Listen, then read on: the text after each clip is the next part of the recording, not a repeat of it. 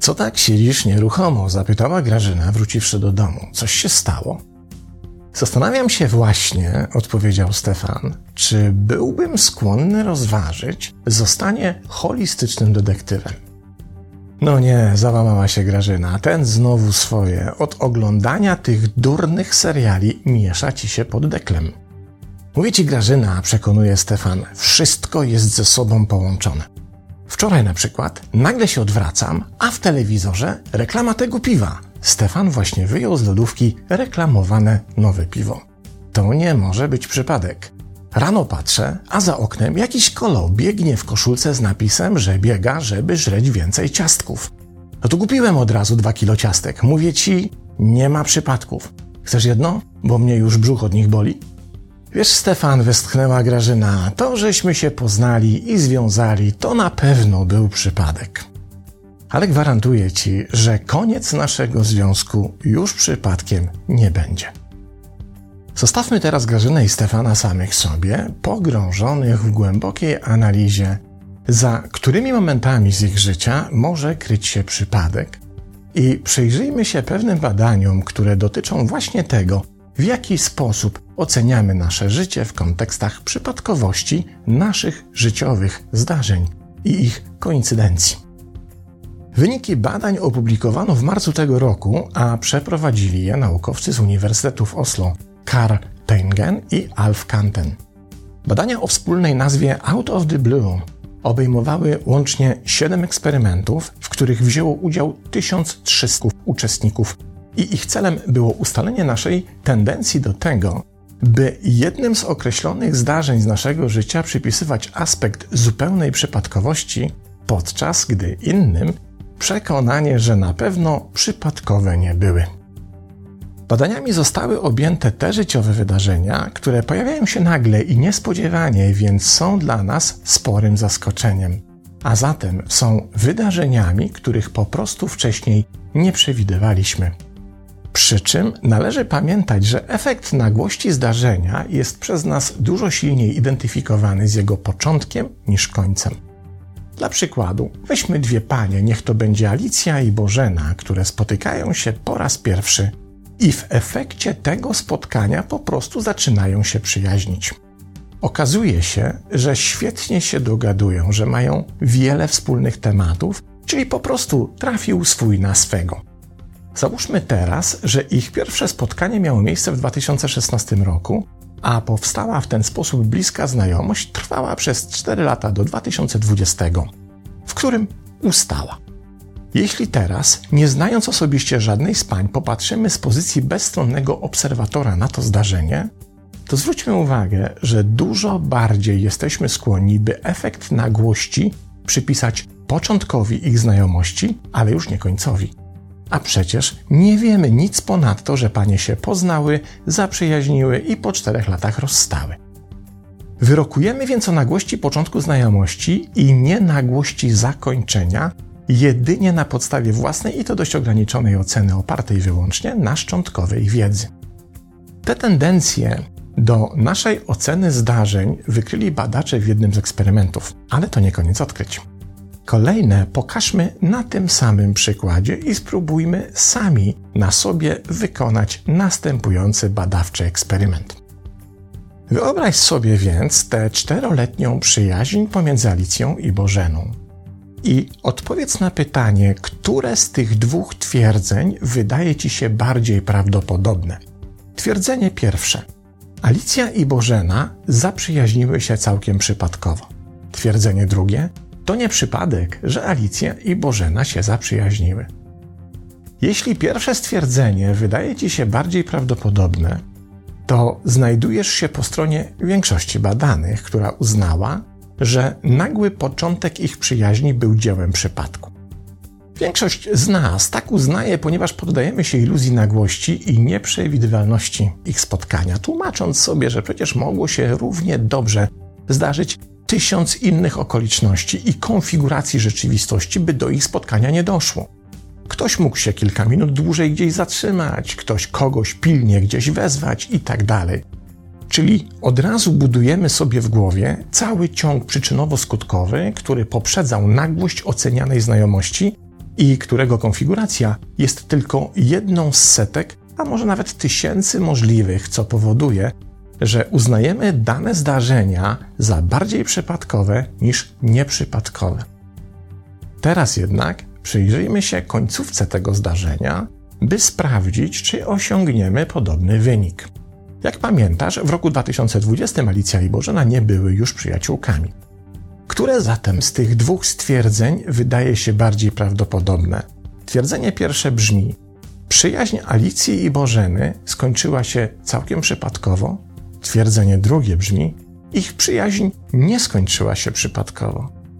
Tym razem, jeśli podzielasz wybór 81% badanych, zdecydowałeś się na wybranie wersji, w której Alicja i Bożena nie są już przyjaciółkami, nie z winy przypadku, ale dlatego, że wydarzyło się coś, co na koniec tej przyjaźni miało wpływ.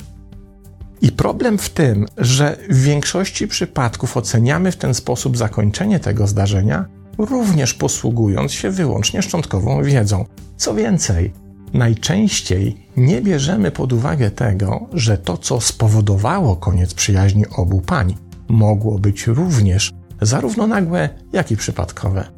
A to oznacza, że w naszym myśleniu jesteśmy bliżej koncepcji Grażyny uznającej, że o ile za początkiem zdarzenia może się kryć nagłość i przypadek, ale już za jego końcem niespecjalnie, niż holistycznej i pożyczonej z serialu koncepcji Stefana, w której nawet zdarzenia nagłe, zaskakujące i nieprzewidywalne wcale nie muszą być przypadkowe. W tej drugiej koncepcji autorstwa serialowego Derka Gentlego wszystko jest ze sobą połączone, a początki wydarzeń pojawiają się w naszym życiu i owszem, nagle, ale zupełnie nieprzypadkowo. A jeśli coś się akurat nie pojawia, to wystarczy chwilę zaczekać, bo na pewno się pojawi. Oczywiście to serialowa fikcja, ale kiedy idąc tropem odkryć norweskich badaczy, przełożymy jej zasady na zmianę postrzegania samych siebie na naszej życiowej linii czasu, to konsekwencje tej zmiany mogą poważnie przewartościować nasze zmagania z rzeczywistością. Naukowcy zwracają nam uwagę na sposób, w jaki na przykład myślimy o naszej karierze zawodowej. Okazuje się, że jesteśmy w dużo większym stopniu w stanie uznać za zasadne zdanie: Moja praca w tej firmie czy w tym zawodzie zaczęła się przypadkiem, niż zdanie: Zakończenie mojej pracy w tej firmie czy w tym zawodzie było przypadkiem. No bo jeśli uznajemy, że zakończenie jakiegoś rozdziału w naszym życiu nie było przypadkiem, to czemu nie przyznamy tego samego uznania naszej ocenie rozpoczęcia tego życiowego rozdziału?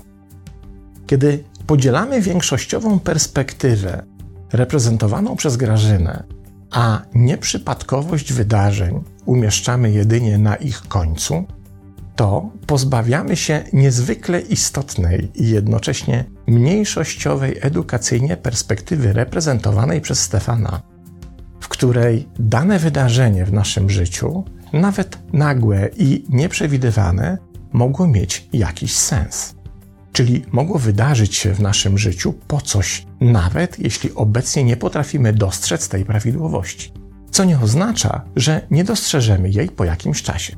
I tutaj ponownie w sukurs przychodzą wyniki norweskich badań, w których uczestnicy ocenili, że zdarzenia, których początki w swoim życiu ocenili jako przypadkowe, niezamierzone i nieprzewidziane, tak naprawdę nie były po nic. Bo na przykład przyniosły im rodzaj darmowej wiedzy, której w inny sposób nie byliby w stanie zdobyć i która w późniejszym życiu okazała się niezwykle przydatna, cenna i niezbędna. Co więcej, kolejny eksperyment pokazał, że kiedy patrzymy na swoje życie i pojawiające się w nim nagle zdarzenia oceniamy w kategoriach wyłącznie przypadków, to to, co nam się wydarza na linii czasu życia, oceniamy zazwyczaj w kategoriach pojawiających się na niej nowych rozdziałów, rozpoczynających niepowiązane ze sobą sekwencje zdarzeń. Jednocześnie nie dostrzegamy, że te rozdziały mogą się układać w nadrzędny wzorzec, to tak jakbyśmy odbyli o naszym życiu rozmowę z bystrym przyjacielem, który pokazując nam na schemacie naszą linię życiowych zdarzeń, wskazuje, że konkretne zdarzenia były poprzedzane innymi zdarzeniami, które niejako pod to, co nam się w życiu zdarza, szykowały grunt. Wtedy z niedowierzaniem śledzimy wnioskowanie przyjaciela, który pokazuje nam, że bez pewnych wcześniejszych, niby przypadkowych zdarzeń, nasza oś życia nie mogłaby się ułożyć w określony wzorzec, a więc udowadnia, że za przypadkami krył się jakiś większy sens, który nas zaprowadził do miejsca, w którym się obecnie znajdujemy. To dość znacząca zamiana życiowej perspektywy, z której skorzystanie nie tylko pozwala nam odkryć wzorzec naszej życiowej ścieżki, kiedy patrzymy w przeszłość, ale co najważniejsze, pozwala nam w dużo większym stopniu zaakceptować, że za tym, czego obecnie doświadczamy, może się kryć głębszy życiowy sens, którego jedynie teraz sobie nie uświadamiamy, bo składamy część tych wydarzeń wyłącznie na karp przypadku. Im bardziej ufamy w początki zdarzeń jako out of blue, czyli biorące się znikąd, nagłe i niespodziewane, tym trudniej jest nam odnaleźć sens w tym, co się w naszym życiu dzieje. A co za tym idzie, odpowiedzieć na pytanie, czy czasem nasze życie nie układa się w taki sposób, jakbyśmy mieli w nim do wykonania jakąś misję. Odkrycie życiowej misji, niezależnie od jej skali, zawsze nadaje życiu sens i zdejmuje z ramion ciężar prób wyjaśniania irytującego chaosu. Więc już sama zmiana kierunku myślenia o własnym życiu i pozbawieniu go dotychczasowej przypadkowości może być wielce uwalniająca. A ryjący beret serial holistyczna agencja detektywistyczna Derka Gentlego, mimo iż od pierwszego odcinka wydaje się totalnie szalony, gorąco polecam i pozdrawiam.